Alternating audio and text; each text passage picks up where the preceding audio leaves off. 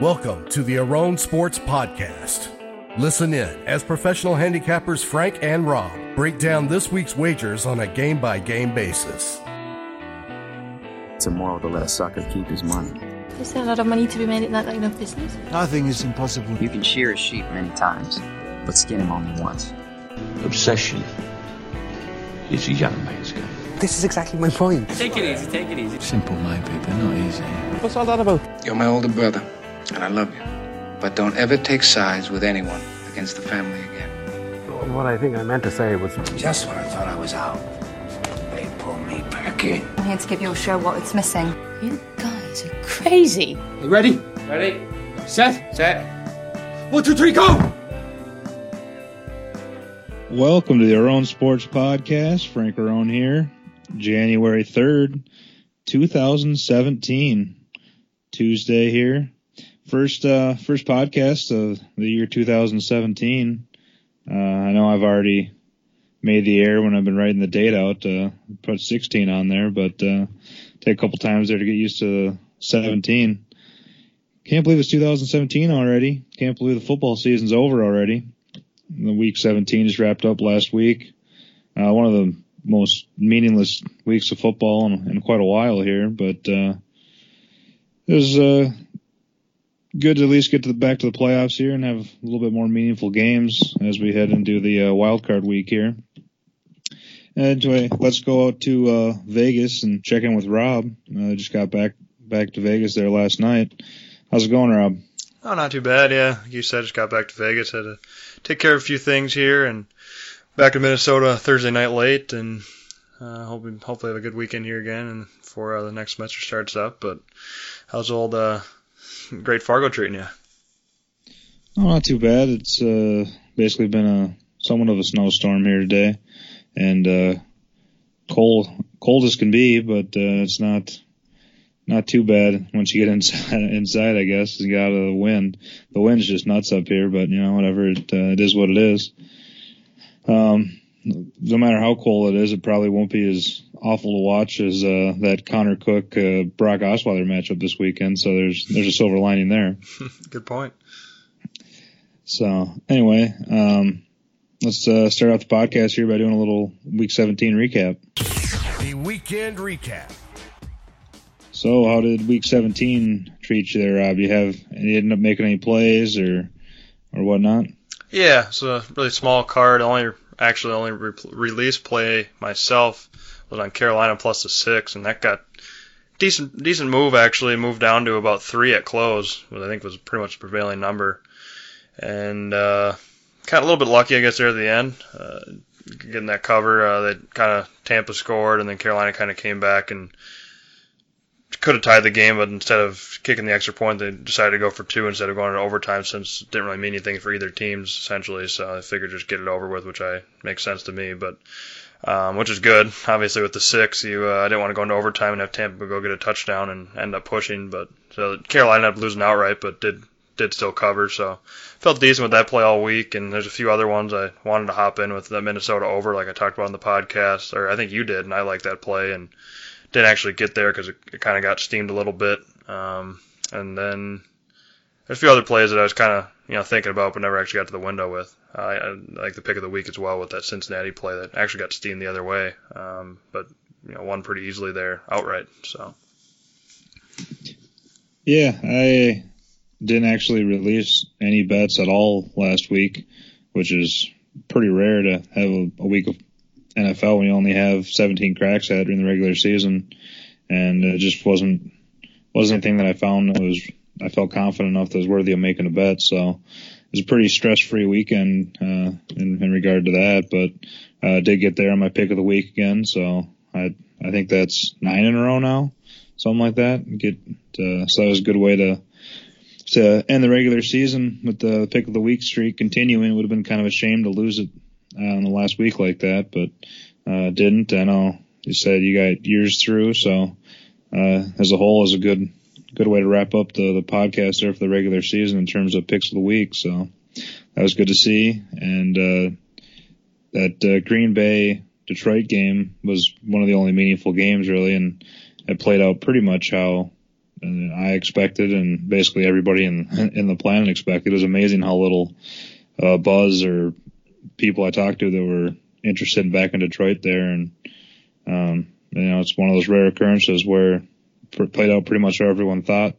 So I'm a little disappointed I didn't make any money on that game, but, it's one of those things where more often than not, I don't think everyone's going to be happy, especially when it's the late game. And I bet you a bunch of people are doubling up that lost or the people that, are doubling up for the people that won or doubling down to try to get it back for the people that lost. So I bet you the books got crushed on that game. The fact that there was that ridiculous Hail Mary there at the end that was meaningless on Detroit's side to get the game to go over, and the favorite Packers still won with everybody on them. So that was a pretty interesting and costly result there for the books. So it's something that is kind of surprising how that played out exactly how I expected.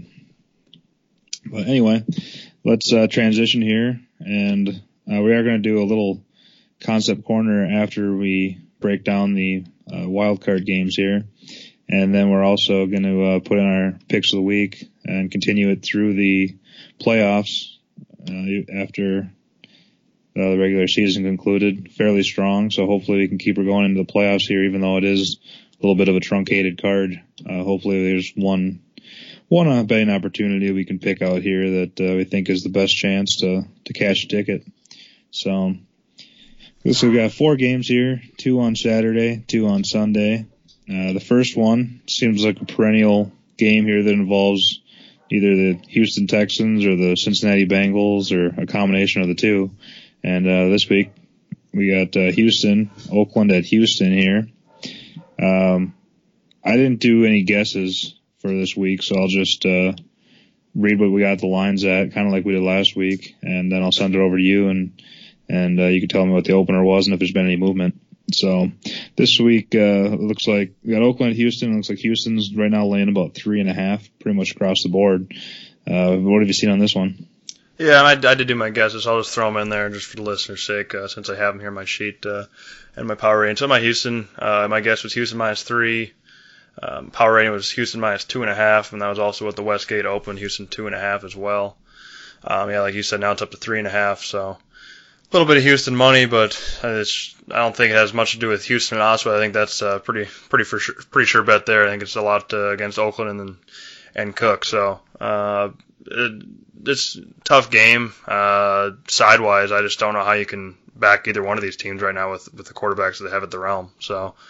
3.5 with the hook. You kind of want to look towards Oakland, just from theory standpoint and number basis, but it's just so hard to back someone like that, a quarterback like that on the road, and with this Oakland team that kind of, their glue kind of has been, roughened up a little bit here after their head guy goes down. So the only way I can really look at this game, I think, is the total, and I do have a half unit play myself on the total. I went under 37. I just don't know where the points are going to come from. It's about the lowest total we've seen almost all year, but I still like the under even with that. So that'd be the way I look, was a small lean to the under. But if you get a 37, but like even in those low totals like that, 36.5, I see, or 36 at some shops. Every half point, even when it's that low of a total, is pretty crucial. Just for every point matters. So if 37, I think, would be a lean, if you maybe a small play, but anything less than that, I think, is getting too out of line. So that'd be the only way I could really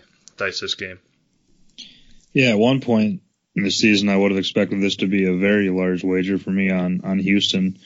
Basically, I was on Houston quite a bit, as the listeners know, throughout a pretty good percentage of the season, thinking that they were undervalued. And for the most part, I was decently successful backing them. And on the flip side, midway through the season there, it looked like Oakland was about as overrated as a team can be. So it would have set up perfectly for potentially backing Houston here, probably as a home dog if Carr would have been in and everything would have played out. But even with Carr in, Oakland was starting to lose favor in the betting markets because they were somewhat of a fraud according to advanced stats and the bigger bets that are moving the market. So it's kind of too bad it hasn't played out like that, because at this current price at 3.5, where you're laying more than a field goal with Brock Osweiler, I don't have a whole lot of interest in that. But on the flip side, Connor Cook Don't really know what to make of him. Any early signs really haven't been too encouraging, so I don't think it's really a great play to be back in a what basically the first start rookie on the road in the playoffs. That doesn't seem like a great idea either. So I do think that Houston, anytime you can get team as home field and I think quite a bit better defense, that's usually a key to success in the playoffs, it seems like. But I also don't trust Brock Osweiler by any means to not blow the game and not to cover a little bit of a margin here, having to win by more than a field goal. So I don't really have an opinion on the total. Like I said, I don't think there's going to be a whole lot of points, but at 36.5, 37 where you got it, still just such a low number that I don't really have a whole lot of interest. So this is a game I'll probably watch just from an intrigue standpoint, because basically anything can happen in this game and it wouldn't totally shock me. So I'll be interested to watch it, even though it is a pretty unsexy game by all accounts, but won't be involved here most likely from a betting standpoint. The late game on Saturday we got is Detroit at Seattle. Detroit fading here down the stretch and coming into the playoffs about as cold as you can be after they blew that game to the Packers for the division on Sunday night. And but on the flip side, Seattle really hasn't been a whole lot hotter either. They've looked pretty lackluster here in recent weeks. So this one looks like we got Seattle about 8-point favorite across the board. Is there anything on this one yet? Yeah, quite a bit of movement, or a decent amount of movement, I should say.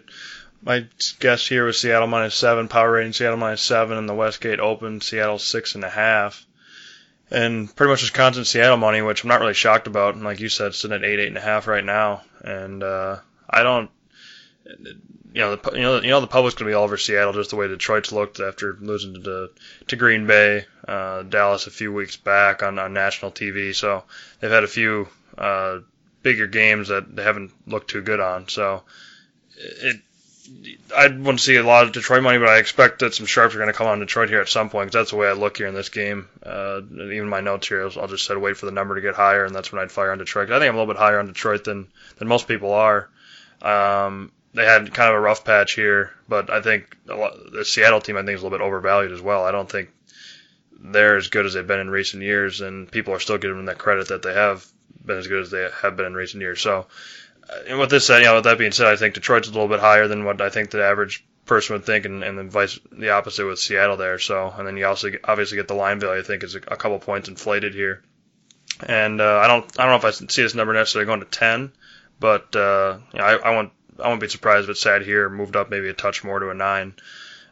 So that's kind of what I'm waiting to see, try to get the best number here. And if not really for sure going to be releasing a play on Detroit, but if I release anything this week, I think it would be a Detroit is where I'd be probably looking to release a play and make a little bit of money this weekend.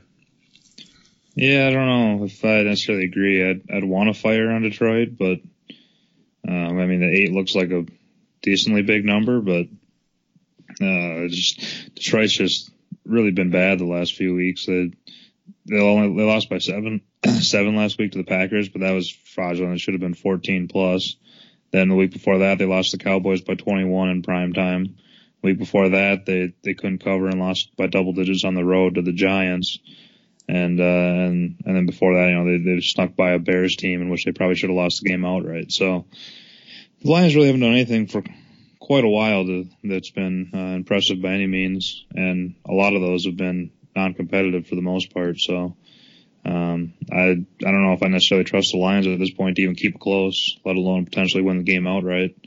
And then on the flip side, Seattle hasn't been that great either by any means. They barely snuck by a Niners team that's just complete garbage last week, and then of course blew that game 34-31 to the Cardinals at home a couple weeks 2 weeks ago. So I don't think those Seahawks are juggernauts by any means, but they are 7-1 at home. They, other than that Cardinals game 2 weeks ago, they've been a very solid home team, winning a lot of those games by a margin, or at least somewhat easily. So I think this has all the makings of a game where Seattle is going to be up a score potentially with the ball late to get a cover, or Detroit with the ball down two scores, potentially looking to get in the back door. So I think this line might be a point too high, but for the most part, I think I could see this game going either way pretty easily. So hardly any result in this game would shock me, because I think both these teams are pretty fraudulent. I think Detroit's a bigger fraud, and I hope one of these teams looks pretty impressive this week, and gives me a little value trying to go against them in the divisional roundup next week. So that's about my only opinion on the game. Don't trust or really like either of these teams, and I'm not going to get involved here. Next game up is the first game on Sunday. We got Miami at Pittsburgh, and it looks like Pittsburgh's about a 10-point favorite here across the board, seeing 10.5 at a place or two. What do you got on this one? Yeah, my guess was Pittsburgh minus 8.5. My power rating, Pittsburgh minus 7.5. Opener at the Westgate had Pittsburgh minus 9.5, but I think that was, I don't know if that's necessarily accurate either. I think it was even less than that, kind of closer to where I had it, and it got bet up pretty much instantly to 9, 9.5, and then 10, and now it's even getting to 10.5. So,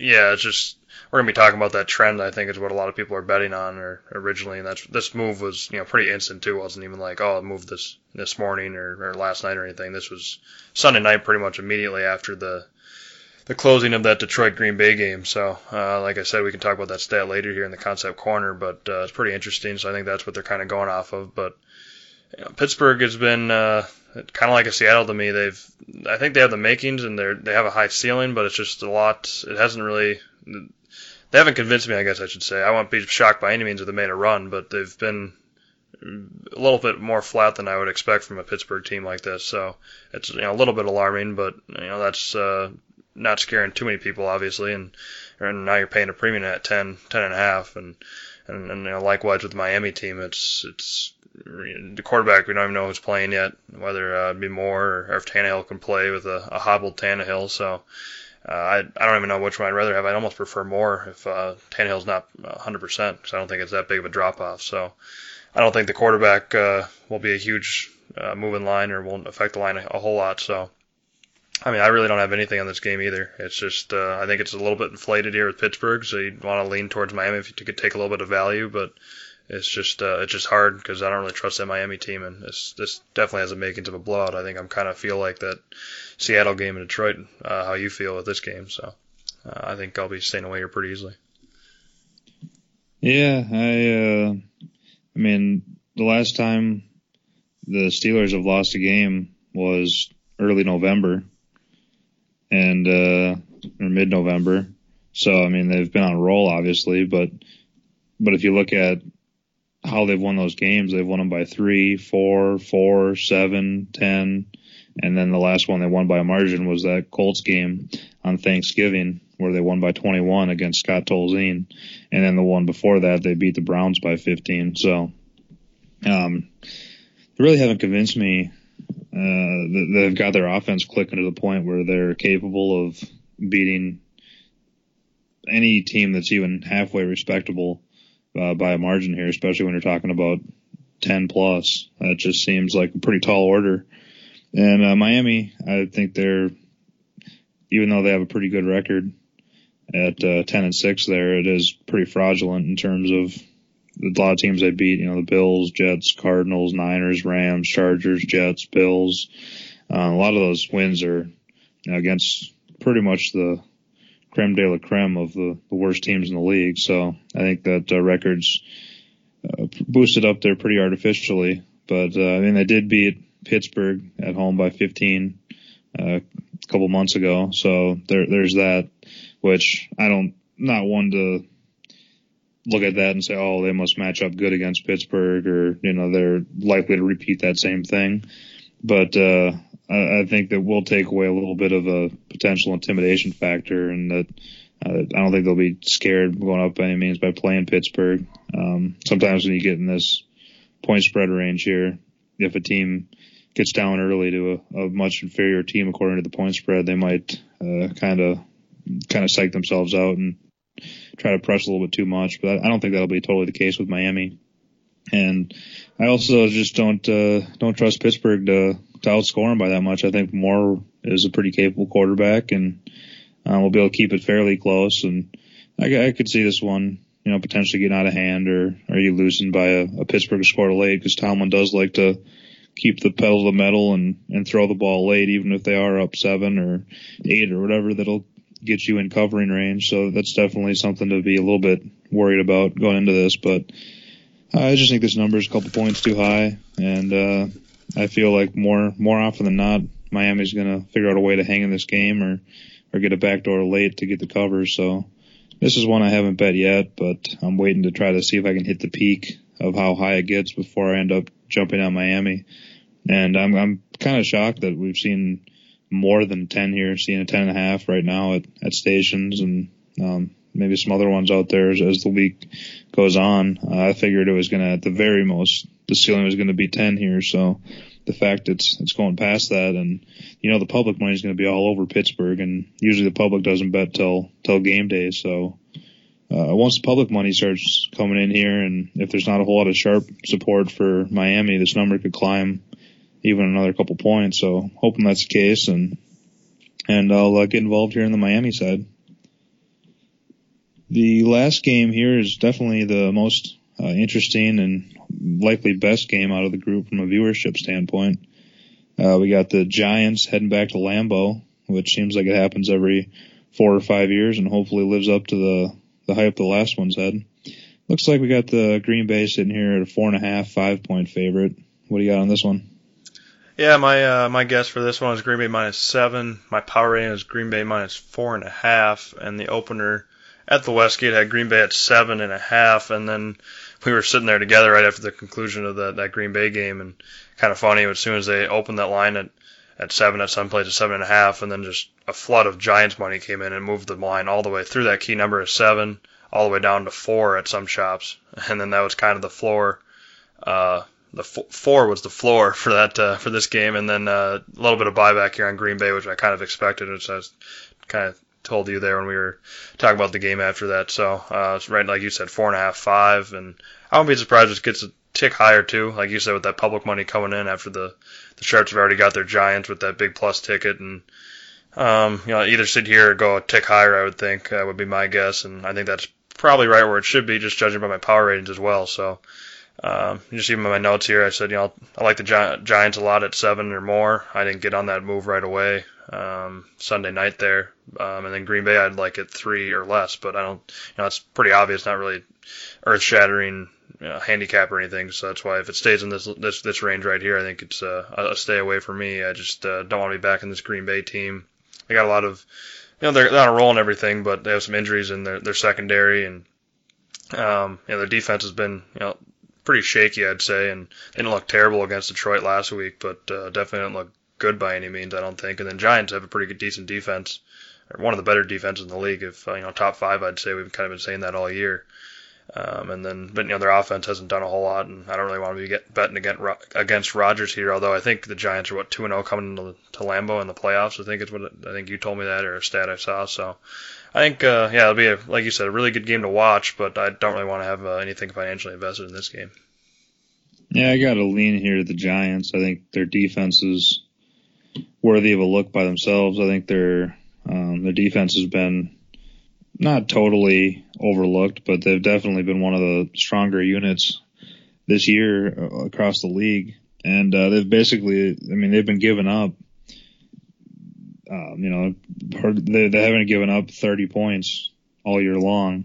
And most of their games, they've been in the mid to high teens or the low 20s. So if you're talking about they're likely going to be giving up that many points, you know, if they keep the Packers in the teens, then, you know, getting 5 is huge. And even in the low 20s, with how banged up the Packers secondary is, I think the Giants offense is definitely capable of putting up 17, 20 points somewhere in there. So I think the 5 points are pretty big here, even though the Packers have been on a roll. Even though they have been playing pretty good, they're not quite solid enough defensively to totally warrant laying a huge margin here, in my opinion, against a fairly quality team in the Giants. And obviously the one major concern I'd have in backing the Giants here is, you never know what you're going to get from Eli. He could be, playoff Super Bowl Eli, where he, pulls some horseshoes out of his butt here and there and makes enough plays to win the game outright. Or he could be, Eli sad face Manning, where he's throwing pick sixes and just staring blankly at the camera. So that's kind of the potential, warning if you're going into this game back in the Giants. But I think more often than not, you're going to be able to keep the game fairly tight here with that defense. And I think you'll be able to cash your ticket at 5. If it got down to, like you said, 3, that's obviously a totally different story, but I don't think it's going to get anywhere near that here by the end of the week. And if anything, I agree that it probably will take up a little bit. So once the early game's over, I bet there's going to be a lot of more action on Green Bay. Not nearly as much of a split as the Miami-Pittsburgh game, because I'd say Green Bay is a fairly equivalent public team to Pittsburgh, but there's going to be a lot more public support for the Giants than there is for the Dolphins, so it'll be a little bit more evenly balanced. There should be a little bit more public money though on Green Bay, so it might go up a little bit, and I'll be interested to see if the public does push this number up, if there is any buyback, say at 6 from the Sharps, or if they let it go higher than that, or if the books take a stand and just not go any higher than that, knowing they're going to get bombarded with sharp money if they keep moving it upwards. So I'll be curious to check that out and see how the market reacts here before the game and watch the game in general. And I haven't bet it yet, but I'm not sure if I'm going to or if I'll stay away. But I likely will have a bet here by the end of the week on the Giants. So that concludes the wild card round here. Not the most attractive card or just slate of games from a viewership standpoint, but hopefully if one of those first 3 games plays out as a close one and is a interesting game to watch, and then that Green Bay Giants one lives up to the hype, it still could be a pretty solid weekend of wild card football. So it'll be fun to watch, and hopefully there's some tidbits we can take out and use to our advantage, or the games play out the way we hope to gain some value going into the next week. Now let's head over and do a little exploration of strength of schedule and how that affects who covers in the playoffs and this week's Concept Corner. Now clear your head as we back into Concept Corner. All right, Rob, so I'll let you take over here. I know this is a little trend, if you want to call it, although often I think trends are pretty meaningless and basically random, whereas this one I wouldn't consider by any means that. I think there's a little bit more something to it. I know the Sports Memo with Andrew Lang and Teddy Covers talks about this pretty much every year going into the playoffs. It's just a little strength of schedule analysis, and I'll let you go into it a little bit further, but it's definitely something to keep in mind. And one of the things that scares me the most about my Miami bet this week, but I'll let you talk about it further, so go ahead. Yeah, so that's, like you said, from Sports Memo. Not like they're the ones that come up with it or anything, but that's just one that have all the numbers in the right place, you could say, so I'll just give them the plug. But yeah, a lot of people know about it, and like I said, just the market itself, the sharper bettors are pretty much betting that blindly almost with those open numbers, because almost every one of them, 3 out of the 4 were bet because of that, or I shouldn't say that, but yeah, a lot of it has to do with the movements there. So basically, what it is just taking a look at the strength of schedule, and the better strength of schedule that a team has, that's just what you bet on. It's not much to it, not much rocket science, but since 2002, which is when the playoff format got its shape after Houston. The Texans became a team. They made it a 32 team. They had to change the playoff format, and that's where we're going back to is 2002 with the strength of schedule theory. And since then, it's been 40-16 straight up, and 40-15-1 against the spread. So just against the spread, they're at 73%. That's pretty remarkable. And 2002, it's decent sample size too. Obviously, there's these type of games you're not going to have a ton of them just because it's the playoffs and what have you, but it's still that's still a pretty decent sample size and something to at least take into consideration. I don't know if I necessarily bet strictly on that, like it looks like some people are, but I don't want to be. I'd have to make a pretty strong case to bet against it, pretty much from what all the research I've done about it, and just and it all goes back to a trend. Is it just a random trend, like the team's name starts with a G or whatever, or is it something that makes sense? And in my opinion, this is a trend that makes sense just from the teams playing harder teams and their record goes down, gets a little bit undervalued, and vice versa with the team that plays easier teams. So if you just look at this stat only just for betting these games this week for this wild card round, you'd bet on Oakland, Detroit, Pittsburgh, and the Giants. And just to further explore that, Oakland's had strength of schedule of 4, and Houston's have a strength of schedule of 18, and this is the lower number, the better. But the thing with Oakland there, it's kind of flawed because of obviously Carr being a quarterback there and now having the third stringer at the helm. So, and then now we look at Detroit. Detroit's 25 strength of schedule, and Seattle is 30th in the league. So it's not a huge disparity, but a little bit there. And then you have Pittsburgh, which is a strength of schedule of 11. And let's see, I'm trying to look for Miami here. They're 27, so that's a huge, pretty big disparity. That's one of the bigger line moves we've seen, other than that Giants game, and that's a pretty big disparity, and that's probably what a lot of people are looking at. And then finally you have the Giants and the Packers, and the Giants come in at 13 strength of schedule, and the Packers come in at 19. So just kind of something that I think is interesting. Like I said, I won't necessarily solely bet on that, but something to keep in mind when you're placing your wages here in the next day or two or this weekend. All right. That sounds good. Let's end the podcast here and do our picks of the week. The AS pick of the week. All right. So like I said, I mentioned last week, I had the Chiefs laying 5 there on the road at San Diego, and it was kind of a little back and forth for a little bit, but then the Chiefs pulled away late, so that one got there for me. And then you had the Bengals, laying what, like a 1.5 or so, and they won fairly easily, so that was good. That gets got a bad number, but yeah, it's still covered with ease. So yeah, that was one of those weird Week 17 line moves in favor of Baltimore there, where I don't know if it was information based or motivation based or what, but obviously, it didn't work out too well. So anyway, but that gets my record to 11-3-1 on the year. I think it is now.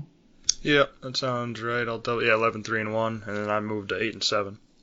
So you ended up finishing the regular season a slight winner, and I finished it red hot. So that feels pretty good. Hopefully, there's a few people out there that have been backing my picks of the week and. Buying new cars as a result now. Oh, boy. But, anyway, it's a little bit more difficult here. I definitely put less credence into our picks going forward in terms of the playoffs, just based on the fact that there's just fewer opportunities to bet. Only having 4 games here is a lot harder to potentially find value and where you think the market's a little bit more out of whack than it should be than if you had a full 16-game card. So I don't like any of these as much as a lot of my picks of the week in the past, but I am going to buck that trend you just talked about, which I don't like doing, obviously, based on how successful that's been over a long period of time. But I'm going to take Miami here. You can get them. If you shop hard enough, you get them 10.5, but it looks like the prevailing number is pretty much plus 10. So I think that's what I'll grade them at here in terms of the pick of the week. But I just wanted to quickly say part of the reason I think that trend might not totally hold true in this situation is the fact that, like you were saying, a lot of times the team with the hardest strength of schedule is going to have a worse record, relatively speaking, to what they should against an average strength of schedule, and then vice versa for teams that have had an easier schedule. And then the betting markets are going to value that accordingly. So a team that doesn't have quite as good of a record and hasn't looked quite as impressive since they've been playing harder people is going to be a little bit undervalued in the market, and the number might be a little bit shorter than it should be, and that team will end up cashing more often than they should, thus the good results there against the spread. But in this situation, I don't think you can really make the argument that Pittsburgh's being valued under where they should be, and since that they're laying double digits here to a, I'd say a pretty average Miami team. But I think people are basically betting on what Pittsburgh could be or what they hope Pittsburgh will be. I don't think they're really betting Pittsburgh on what we've actually seen. It's more just on reputation. So I think that, if this game were lined at, say, Pittsburgh by 7 or so, I'd say this trend would be much more likely to hold true. But in this instance, I think the fundamental reason behind that trend doesn't totally apply. So I'm willing to buck it in this case, and maybe I'll regret it coming in next week. But that's kind of my thought process there behind this pick. I just think it's a little bit too high, and I think Miami's a capable enough team to hold tight for the whole game, or at the very least potentially come sneak in the back door. So I'm going with Miami plus 10 here. What are you looking at? Yeah, and I wanted to point that out, too, with the trend I forgot to say. But, I mean, at some point, there's got to be a tipping point. It's not like you can just – because if this line gets back to 20, just for say to make it obvious, it's you're still going to follow the trend because that's what it says to do. I mean, at some point, it's not going to hold true. So not that it's that big of a move where it's going to be completely against that, but it's – that's just something to keep in mind, that with anything, there's got to be a tipping point. So, and to further that, the markets, like you said, other than that Oakland-Houston game, which is just basically throw it out the window in terms of any trends or anything based on the quarterback situation of both teams. All three of the other games moved fairly sharply in towards that trend. So obviously, people that are moving large amounts of money at the open know about that trend and are either blindly backing it or it agrees with their handicap to the point where they are betting it. So if that happens every year going forward, where that trend's very well known and large amounts of money are being bet, forcing the lines against the openers, at some point it's going to be a better bet to fade that trend just based on the line moves. But whether that's this year or sometime in the future, I don't know. But it's one of those things where it might not hurt to be a little bit proactive and fading these line moves here at some point, since it's such a widely known trend, because you don't beat the betting markets by betting on known information. And it looks like, at least to some people who are moving these numbers, this isn't a hidden secret anymore. It's pretty well known and transparent information here in the market. So you're definitely not getting a lot of whole extra value just by riding it. That's for sure, in my opinion. Yeah, definitely. And that's basically I'll get to my pick here, but yeah, I agree with pretty much everything you said. And that's what with this here with Detroit would be my pick of the week here at 8, Detroit plus 8, and don't love it by any means. Kind of like you said, I think I'll make it 2 separate records here just so we can kind of track the playoffs and track the regular season, especially with you having a pretty phenomenal AS pick of the week all season long there. I think we want to make sure that shows up, because that's going to be what I would recommend following more so even in the playoffs. And you can kind of tell just by what we tell you here is how confident our picks would be, but that's what I kind of recommend following the pick page as well. But, this Detroit here, I already kind of broke it down, but I think it might get a touch higher, so I'm going to wait on the release. But I still think at 8 it's a pretty solid play. And just like with the strategy and this theory that we're talking about for the strength of schedule, it's would point to Detroit here. And then also the lines, people betting Seattle just a tad off the opener. So I think you're not only fading that line movement, but also you're going to get the system in play there a little bit too, even though it's not super strong. So that's what I'll be going with here for the pick of the week, and Detroit plus 8. All right. Well, that sounds good. It was a pleasure having you on the pod here for not only this week, but the whole year there, Rob. And now you're coming back from Vegas. It's a short little trip to take care of some things, and you're coming back to Minnesota here on Thursday night. So it'll be good to see you again, and before you head back to Vegas again. But it's a pleasure having you on the podcast. Just quickly wrapping up our regular seasons, you were 32-26 for your official releases on the website, all those documented and tracked, 55% plus 3.65 units of profit. So not a overwhelming year by any means, but anytime you're turning a profit, you can't complain too much. I went 33-24, hit just under 58% for 6.67 units of profit. So it's anytime we can both churn out a profitable year when neither of us felt like we were really on fire by any means.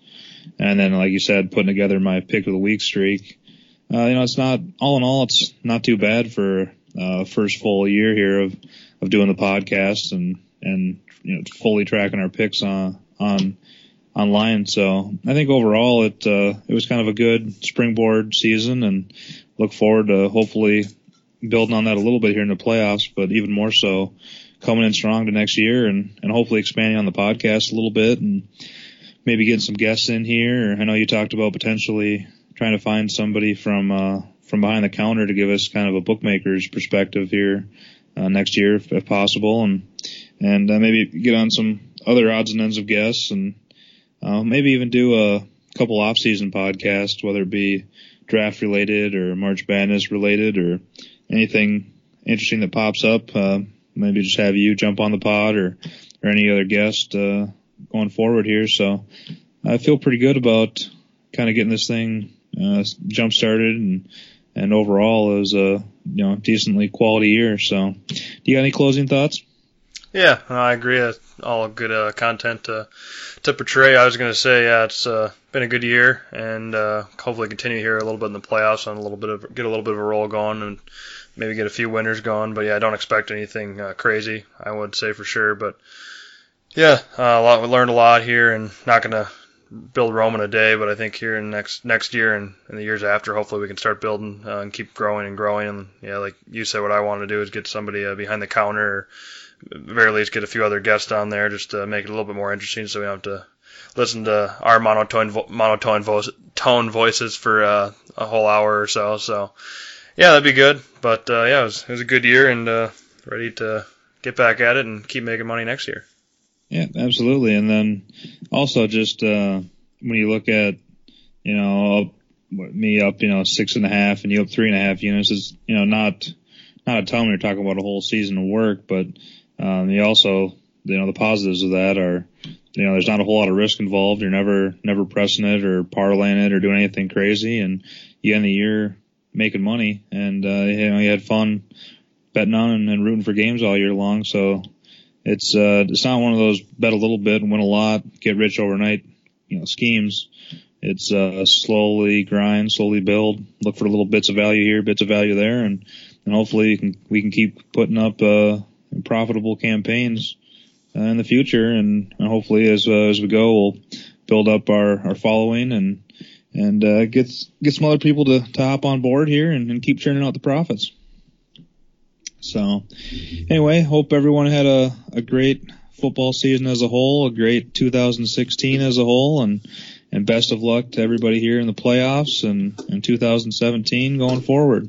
So thanks everyone for listening to the Arone Sports Podcast. We appreciate it, and have a wonderful day.